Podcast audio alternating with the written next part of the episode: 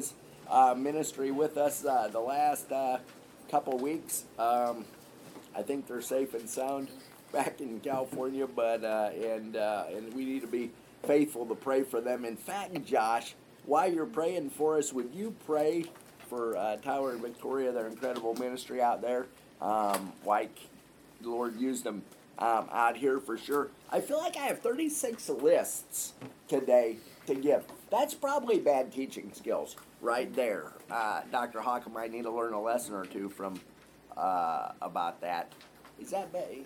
Well, we can talk after. Yeah, that does depend how we do it. Yeah, that's. I don't think I know how to do it. So we've done so much good. Uh, and a little bit of testimony time today. About eight times in here in this passage, it's talking about slavery, right? I mean, we used to be a slave to sin. Now we're a slave to righteousness. And so uh, several are going to share about just how God has what the difference of being a slave to sin to a slave to righteousness is. And um, we would love to hear from any of you on that because it's it is quite a quite a difference. Josh, how about reading if you would 15 to 23. We're really probably want to get and get to 19, Lord willing. But if we read that whole uh, part here, then we'll go to work. Yep. All right. What then are we to sin because we are not under law but under grace? By no means. Do you not know that if you present yourselves to anyone as obedient slaves, you are slaves of the one whom you obey, either of sin which leads to death or of obedience which leads to righteousness? But thanks be to God that you who were once slaves of sin have become obedient from the heart to the standard of teaching to which you were committed. And having been set free from sin, have become slaves of righteousness. I'm speaking in human terms because of your natural limitations. For just as you once pre- presented your members as slaves to impurity and to lawlessness, leading to more lawlessness, so now present your members as slaves to righteousness, leading to sanctification. For when you were slaves of sin, you were free in regard to righteousness. But what fruit were you getting at that time from the things of which you are now ashamed? For the end of those things is death. But now that you have been set free from sin and have become slaves of God, the fruit you get leads to sanctification and its end, eternal life. For the wages of sin is death, but the free gift of God is eternal life in Christ Jesus our Lord. Father, thank you for who you are and for giving us this great treasure of a book.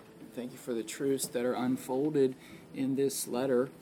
Lord, I pray today that as we look at sin and obedience to different masters, that we would understand our position more clearly and that it would lead us to want to fight sin and live lives of obedience. And Lord, thank you for Tyler and Victoria and uh, the great ministry that they've had here and are now having out in California.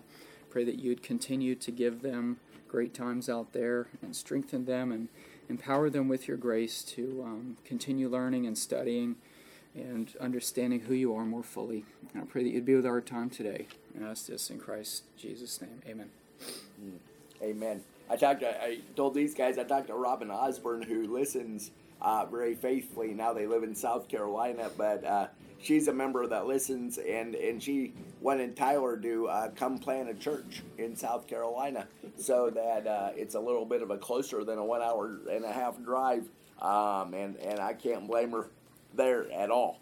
Um, today, so many fascinating things about the this passage, but I want to give you list number one of how this chapter six is broken up into really two really great parts and similar in a lot of ways. Uh, this came from Stott, and I found it fascinating. He said there's these five similarities, similar but not congruent. Um, might need your help on that, Dr. Hockeman, too, um, if we're talking math there. But first of all, from 1 to um, 14, these are both both of these little sections, because you see they start with a question, okay? But both of these little sections are prompted by this idea of grace. And if there is grace, does that promote or increase sin? Right? That's that that's the thing he's getting at.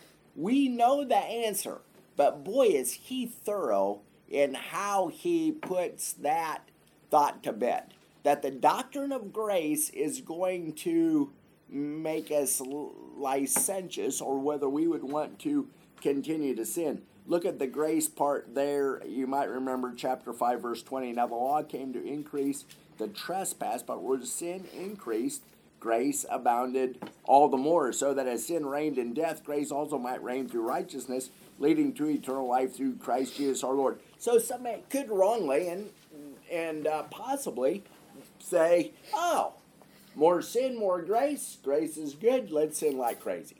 Right? Completely backwards in its logic, and the same thought in 14, right? 614. For sin will have no dominion over you. Why? Since you are not under law, but under grace. So, number one, these are both prompted by grace increasing. Number two, in 1 and 15, there's a probing question. What shall we say then? Verse 1. Are we to continue in sin that grace may abound? And then 15. What then? You know, they're really similar here. Are we in sin because, are we to sin because we are not under the law but under grace? Number three, they both are, res- the response is what? What a ghastly thought. Right? By no means. A, th- a thousand times no. Strongest, Tyler says, strongest in the Greek language, the idea of that is just crazy in the head to think like that right? It's ridiculous. We, it's, it's like with an indignation that he says, You can't think like that. And then he gives us a reason, number four. I love this. This is super interesting. He says the only reason that we would think about this, look at verse 3. I did not know this until I read in Stott. Do you not know? He says anybody that's arguing that way is out of ignorance. Do you not know, verse 3, that all of us who have been baptized into Christ, Jesus, were baptized into his death? Okay, so that's what he says in verse 3. Look at the same sort of language in verse 16. Do you not know that if you present yourselves to anyone as obedient slaves, you are slaves to the one you obey? Either sin which leads to death or obedience which leads to righteousness. So that's the fourth like similarity in both passages. He's so thorough, isn't he? And when he is helping us to understand sanctification. And then number five, um, both remind us of the radical incongruity of our old life and our new life. And this is our emphasis today. There is nothing that is the same about the old man and the new man. We were dead, now we're alive. Right? How can it be more blatantly different than that? We were slaves to sin, now we're slaves to righteousness. We were living in darkness, now we're living in the light. We were really following Satan, now we're following the Lord Jesus. Right? It was leading to death, now it's leading to life. Our life is.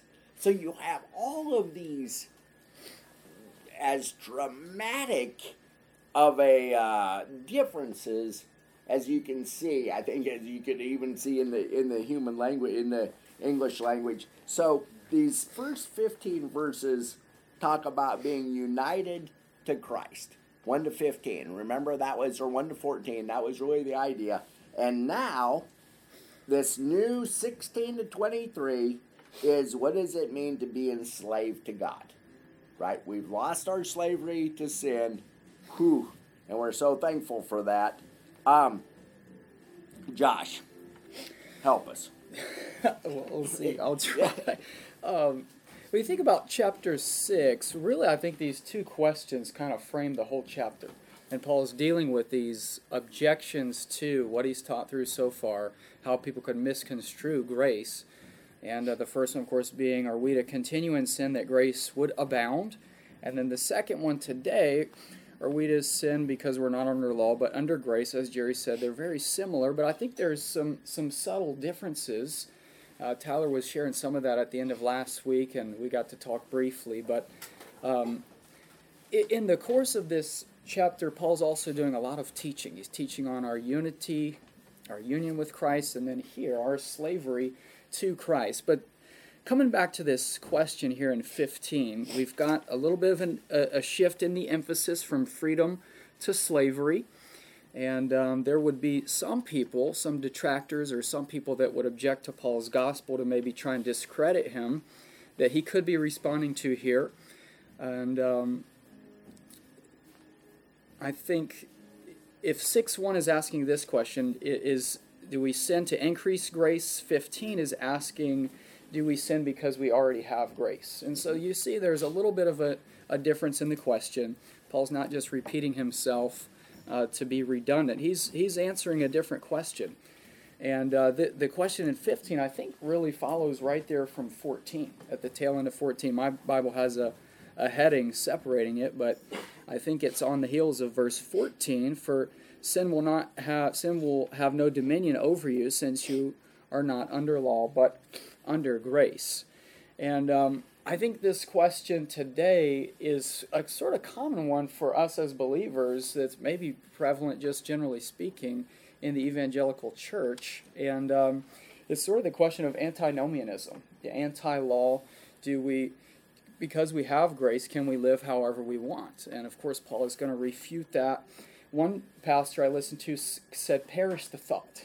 You know, let that thought just die. There's no way uh, we can go on sinning because we're under grace." um, I also think, Jerry, this is a question we might could consider for ourselves a little bit. Like when we sin, are we saying it maybe in the back of our minds there's grace that will cover that. Can that s- subtly slide into our own thinking?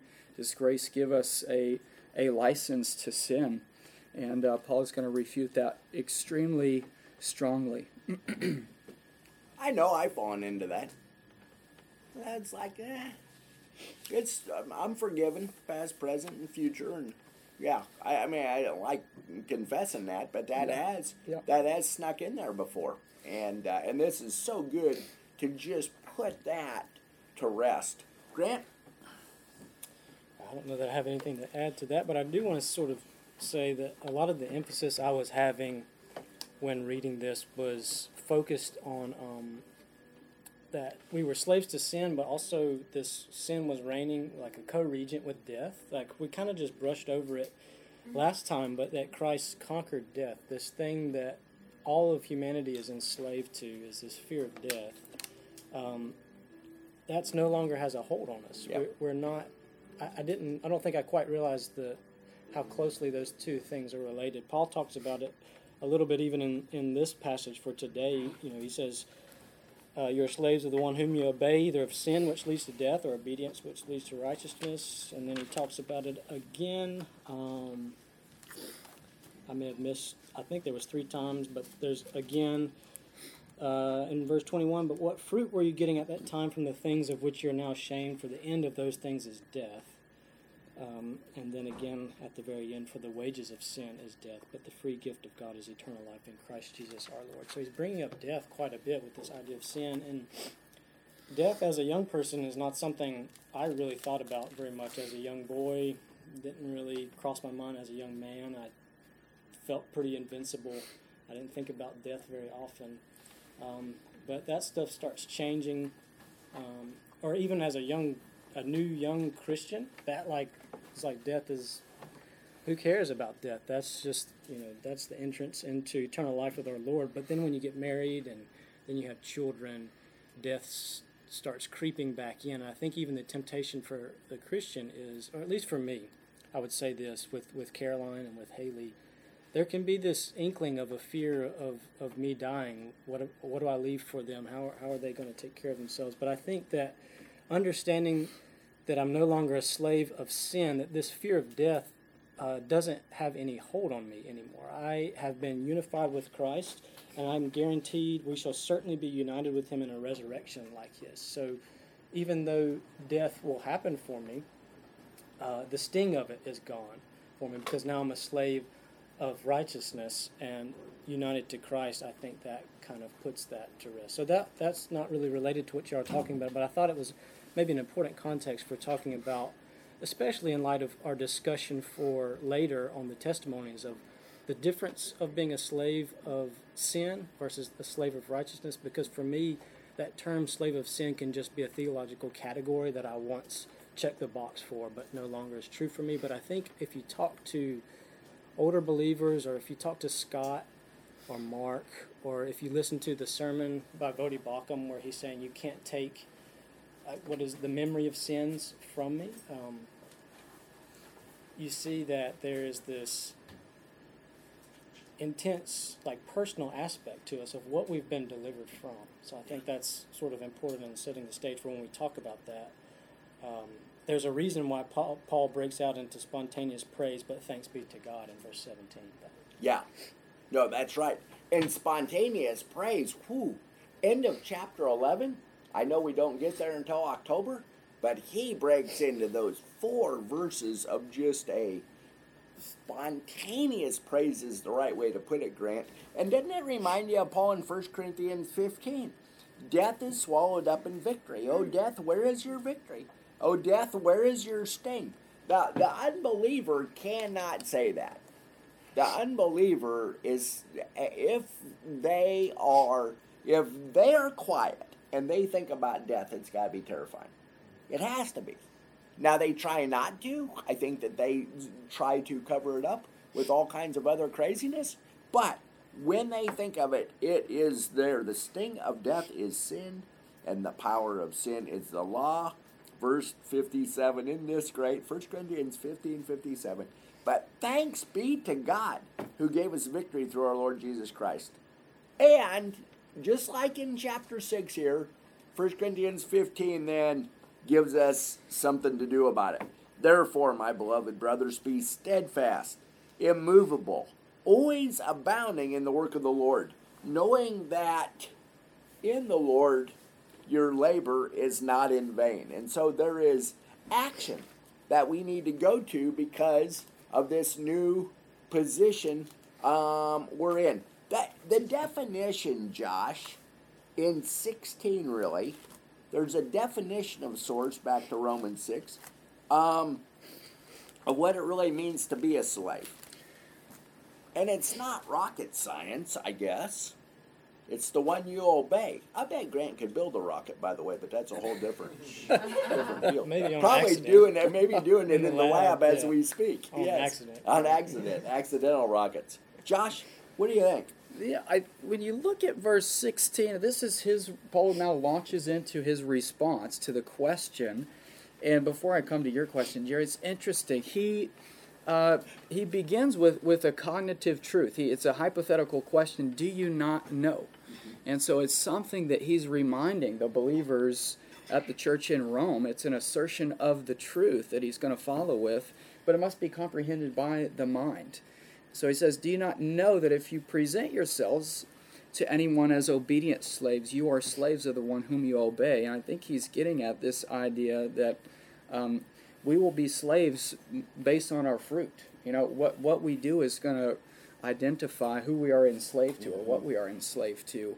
And our lives are going to be marked. Really, there's just two uh, masters sin or obedience, or um, you know, impurity, uncleanness, or to God. Those are our two options. I think there's this maybe a little bit of a misconception that um, Christianity is kind of a set of rules, things that you just got to do, you know, um, and then people that are non-Christian just get to live a life of freedom.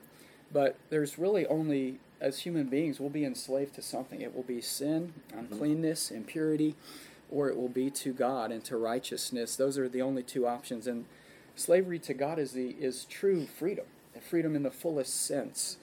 Um, Doug Moo was interesting. He said there's no such thing as human autonomy or freedom from any power or influence.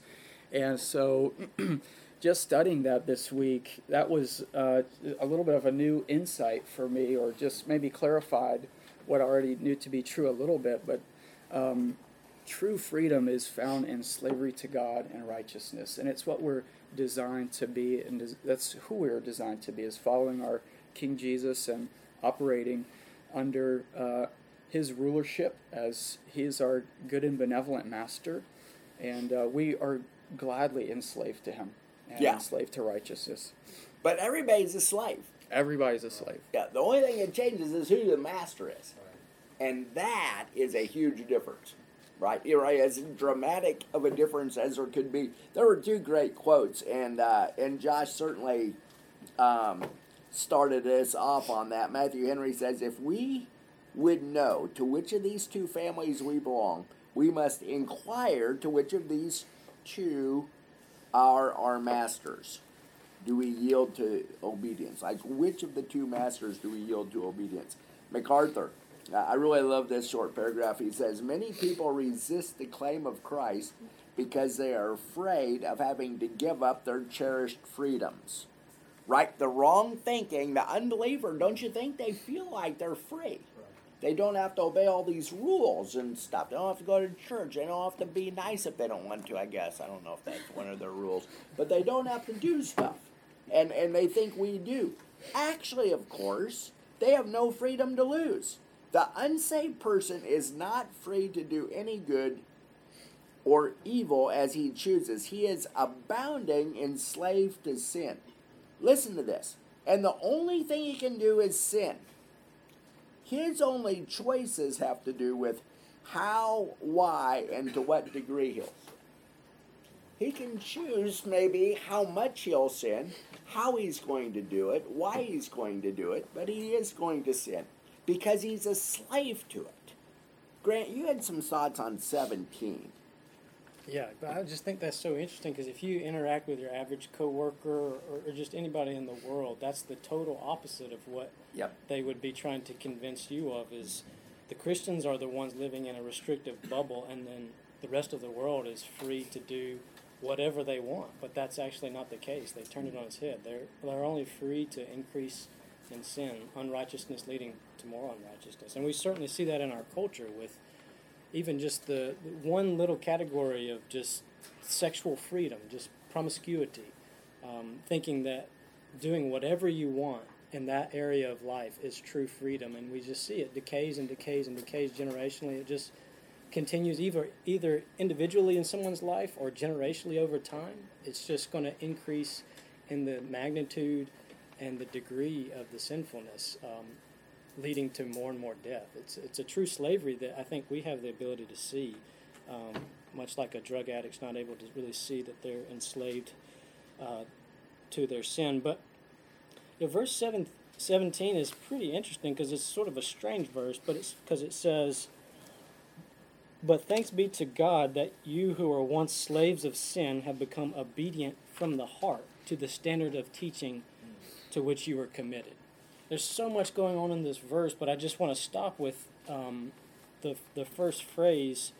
I think Scott McAndrew would would say that we, we can't just go right past that, and I certainly was in my preparation for this. I was just trying to figure out what each thing meant, um, reading all the commentaries. But Stott pointed out that this is a spontaneous thanksgiving that Paul um, is getting to because of the truth that he's talking about that we're no longer slaves, and the one that he's given thanks to is God who initiated our freedom.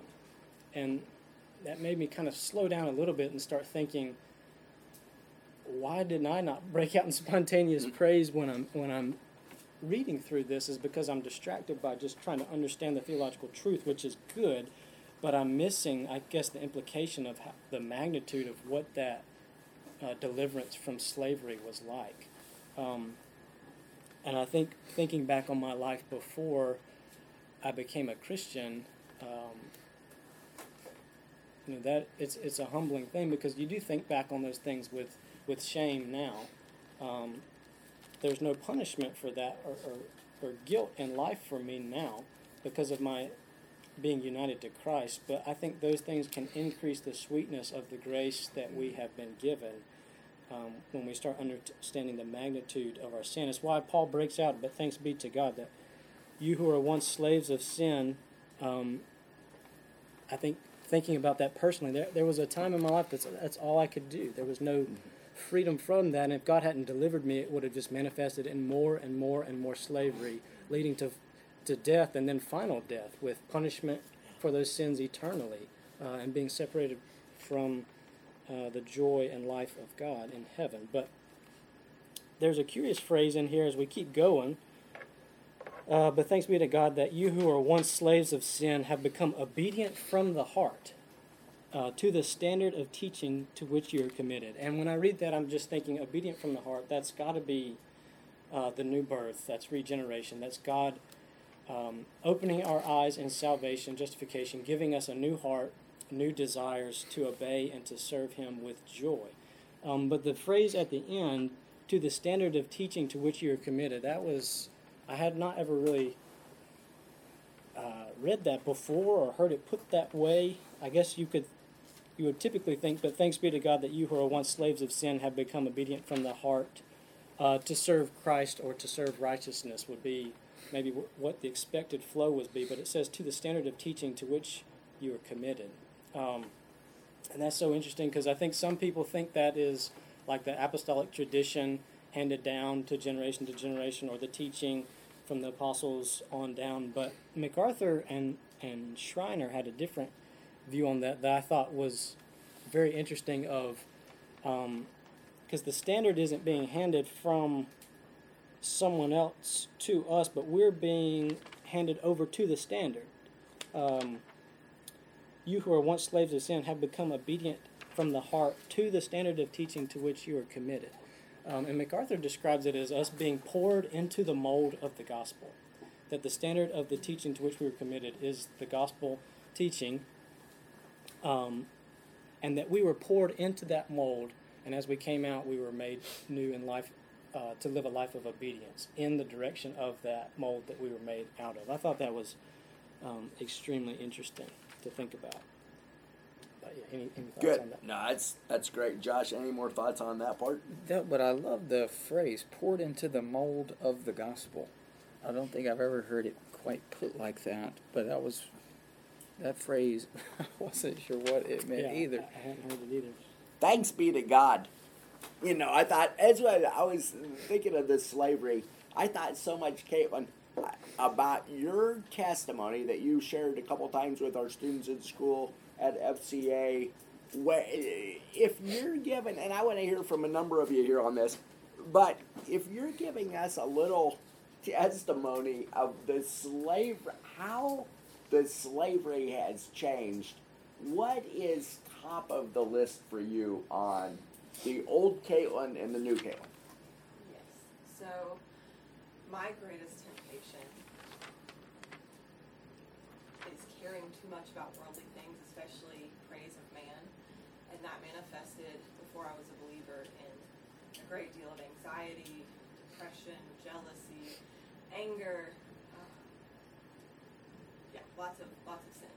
And no matter how hard I tried, I couldn't pull myself out of that. So as I would start thinking about my career, I wasn't doing enough, and all these thoughts of um, you need to work harder, you need to do more would flood, I would start to get anxious about my life and depressed about where I was and jealous of people around me, and it just spiraled from there, and I couldn't stop it. I couldn't like stop my train of thought. It just filled my mind day in and day out, and it was miserable um, because I was a slave You were a slave. to sin.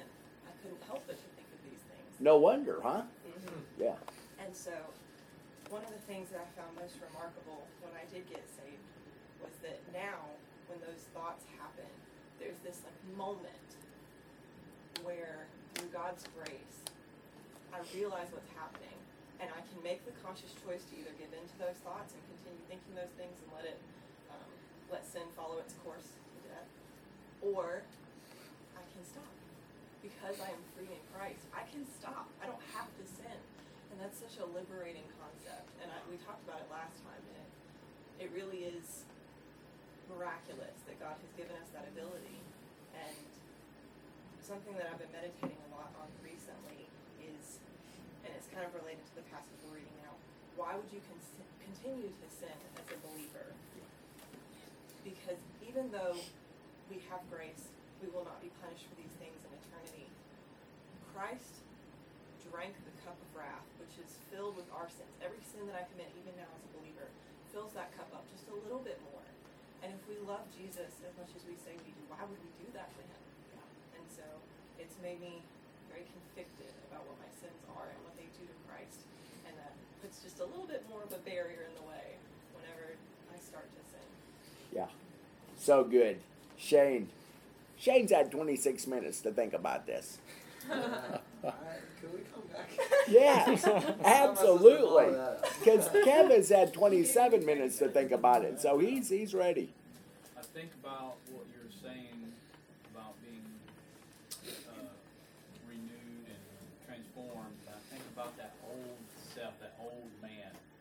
You know, I'll be 45 this year, and I think about 2012 was the, the, the time period, the process in my life. And before that, I tried to search out through a bottle, you know, a liquor bottle, whatever bottle I could find. And for decades, I lived like that. So the renewing of my mind, that old man, that that old person is disgusting. I hate him. I hate. It. I hate that guy I was. I hate it very much. And um, Jesus Christ turned that around for me. Changed my life. Changed my marriage. Changed my relationship with my coworkers, my friends, my family, my children. It is astonishing. He has been so kind to me through His grace and His mercy. And I think about. I'm always careful to go back to Scripture, and I think about Galatians, it says, I have been crucified with Christ. It is no longer I who live, but Christ who lives in me. And the life I now live in the flesh, I live by the faith of the Son of God, who, gave, who loved me and gave himself for me. That is so touching and so so real to me. And it's, it's just as real as you guys in this room today. Jesus Christ is real in my life. The day I search that newness, I search for Scripture, I search for sermons, I search for um, just fulfillment in Him. And that person I was a decade or more ago, I didn't want anything to do Yeah. with Christ. And it's phenomenal. I, sometimes I just think back to, and look in the rearview mirror about His mercy and grace. I'm thinking, wow, He is so good. He is so kind to us. We, he should kill us in our sleep some nights for the things that we've done and the things that we thought. And I am just marveled by His uh, His Word today, the, North Avenue, the people here, the good preaching, the good Sunday school services. It is amazing to me how I got here. Yeah. And 10 No, years ago, nothing they, I have done. I didn't white knuckle it. It wasn't something I did. It's by His Spirit. Yeah. And I want that to be. It's nothing I did. It is by His Spirit and His grace and Him alone. Period. Isn't that great? Story. because North, you, you talk about how the old man, the old Kev, was disgusting to you now. But had you come to North Avenue 12 years ago, there wouldn't have been anything attractive about any of this, probably. Zero. It would have been complete nonsense, and Paul puts it like that foolishness to the unbeliever. Because it wouldn't have even been anything attractive to it.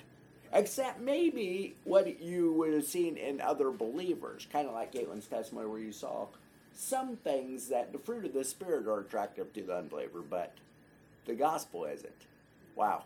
Carter, tell us the old man and the new man story. Are we looking at four years? What do you think? Five? four years. Four years. Tell us the difference. It seemed like um, back back in those days, it was really an art what they would call an artificial freedom or a true enslavement, where you always I was mastered by sin instead of being mastered by righteousness, and it was as if every day I was living a life just to feed the old man, just to uh, it's like drinking seawater. No matter how much you every day you would work to satisfy the desires that you had, you always came up empty, and that's especially how I felt. And being in that place to where I knew that I was condemned, I knew that I stood, I stood rightfully condemned before God, and that just fueled. It was just so horrible a feeling. It was the most depressing feeling. I mean, just a teenage guy, guy could have, to think that the Lord would be so um, patient and so faithful to even bring like a kid like that, a guy who is just so absorbed with himself and conceited and prideful, like what Mr. Puff was saying, it's just amazing how he could even give us one ounce of grace when we're in that kind of state. Yeah. I like what you're saying. Remember, and we're going, I guess, five months ago, but Romans 1 32, if I'm hearing you right, Carter, described you. Although they know God's righteous decree that those who practice such things deserve to die, they not only do them, but give approval to those who practice them. You realized that you were a- mess and probably deserved to die for it, but there just was no way out until God moved in you, made your, changed your heart, moved you from dead to alive, all of those things. Um, wow. Thomas, it's only been, what are we talking? Eight, nine months? No, ten? How long? Uh, yeah, like eight months. Eight months. Yeah. Um, I think the biggest difference was um, I used to get really angry, like internally, and just like I could boil, man. And like if I was playing golf and it wasn't going well, like just deep down, it was just immediate, like you know, I'm justified in this, or like traffic, or you know, it could be something very small, but it was like um, just the anger over circumstances and just um, I could explode like internally, but on the outside just kind of look pretty even keeled. But um, you know, I I think the way I was raised, it was like, well, just kind of say you're sorry and it's all good and you can keep living how you are. Um, but then um, Ezekiel 36, 27, um, it says, And I will put my spirit within you and cause you to walk in my statutes and be careful to obey my rules. And just reading that, it was like, well, um,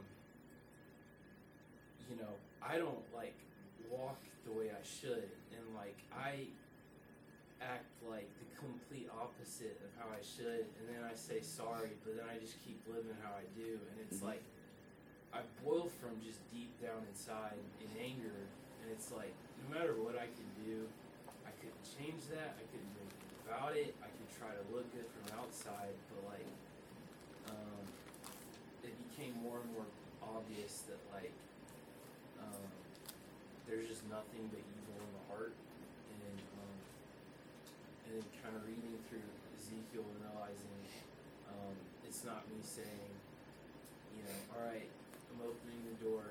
You know, I want forgiveness. It's like God does the pudding.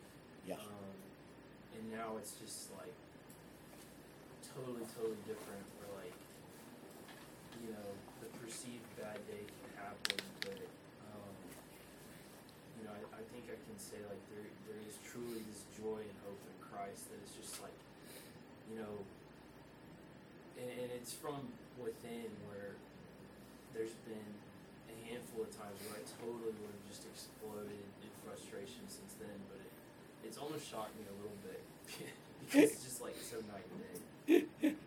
Yeah, it is almost shocking, isn't it? Like that's not at all the way I used to uh, respond. Yeah, kind of like Scott was talking about. Uh, Mark, uh, I think last week in the sermon chain, you're not off the hook. We're coming back to you. Uh, Josh, decade now? Not quite. How long? I'm not really sure exactly when Yeah. I became a believer. Um, I think maybe a few different seasons of my life I would think back to, but probably maybe somewhere around in there, like late high school or early college.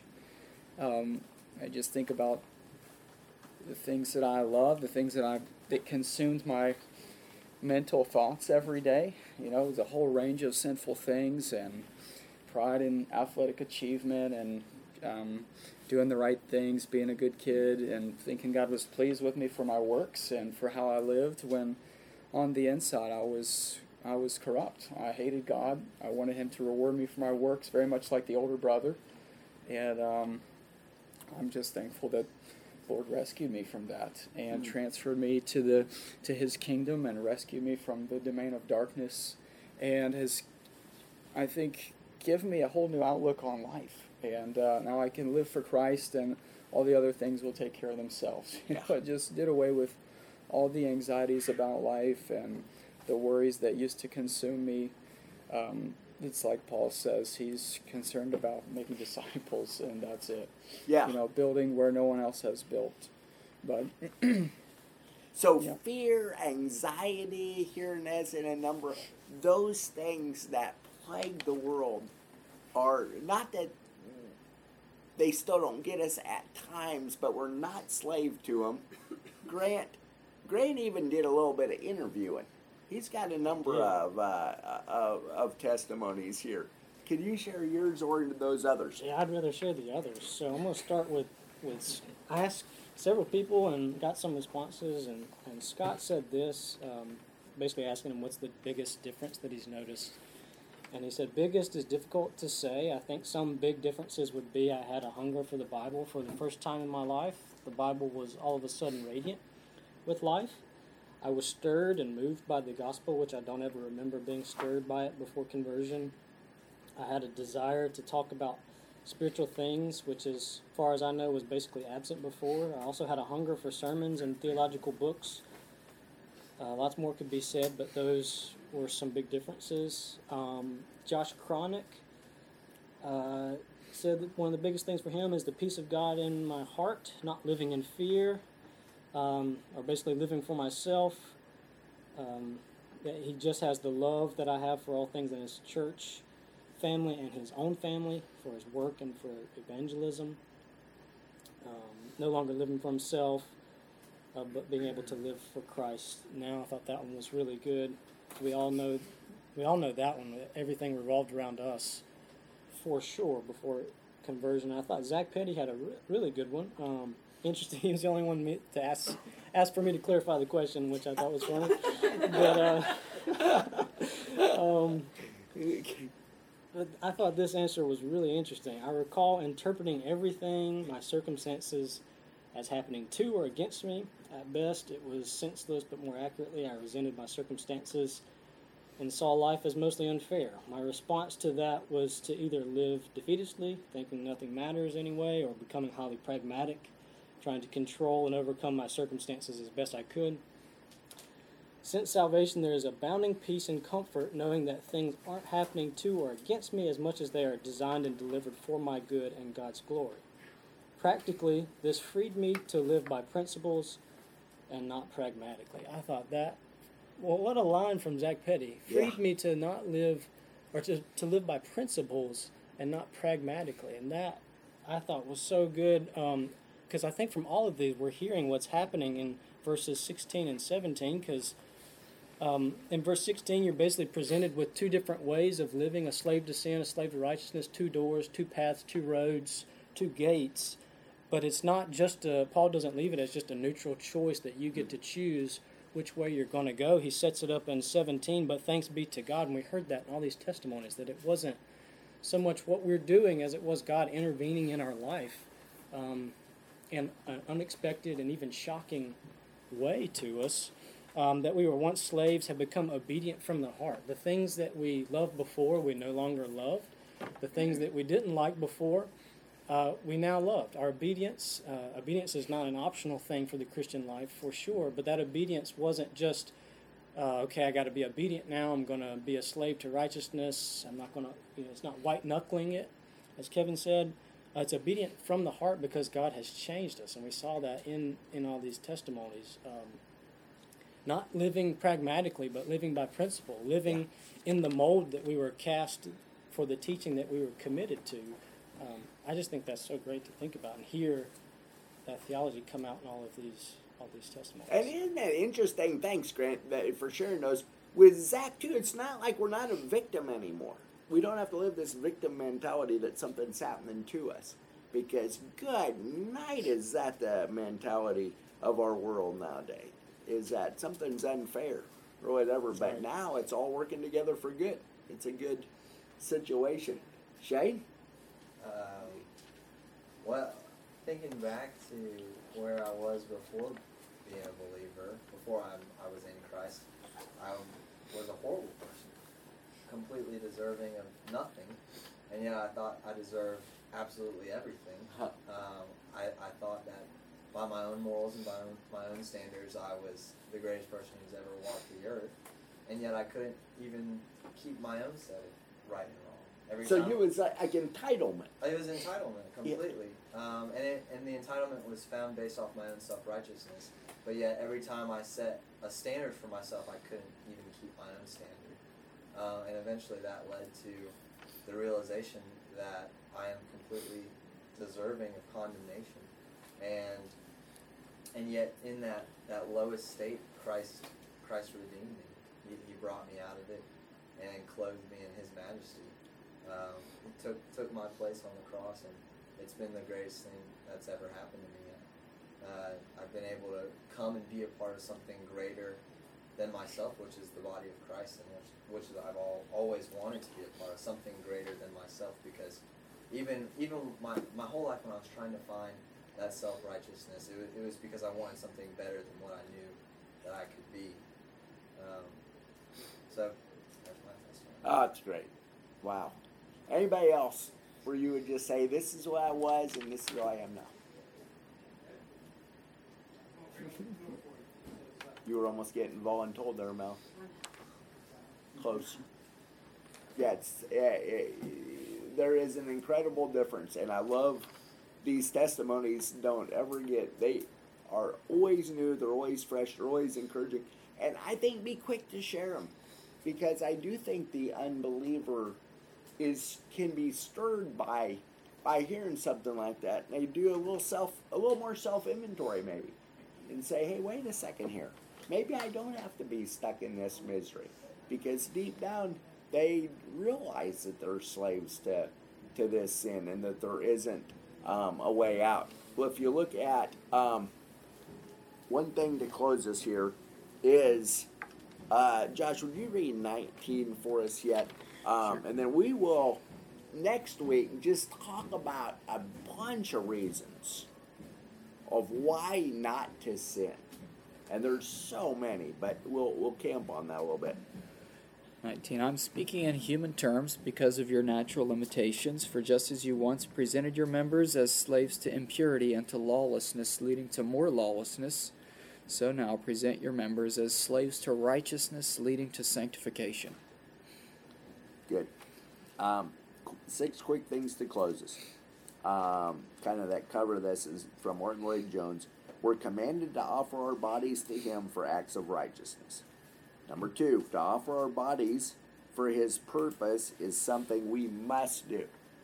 This isn't an optional thing. Grant reminded us of that. Number three, the command um, to yield our parts of our bodies as instruments of righteousness is based on something that has already happened to us, not something that will happen or something that might happen. This is past tense. This happened at justification.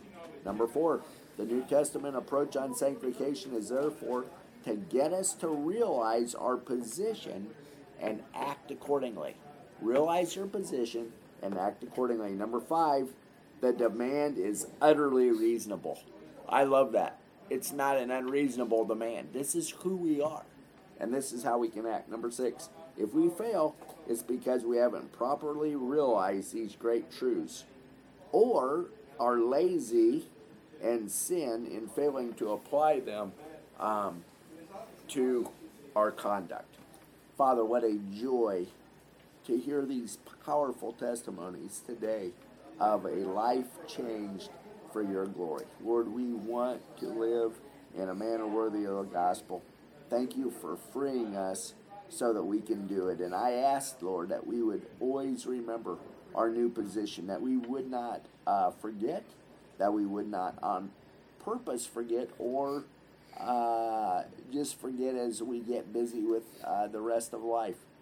Um, Lord, we ask that our light would shine before men, that others could see the new man, the new woman that we are, and that we would radically be radically different than the world because our position is so opposite uh, of the one that uh, that they're living. Lord, I pray that this the true freedom that we have in our slavery to righteousness would show day in and day out in our families, in our workplace, and in everything that we do for your glory. And we look forward to what you're going to continue to teach us through Romans and through uh, Mark as he um, helps us in Matthew chapter 3. In Jesus' name, amen.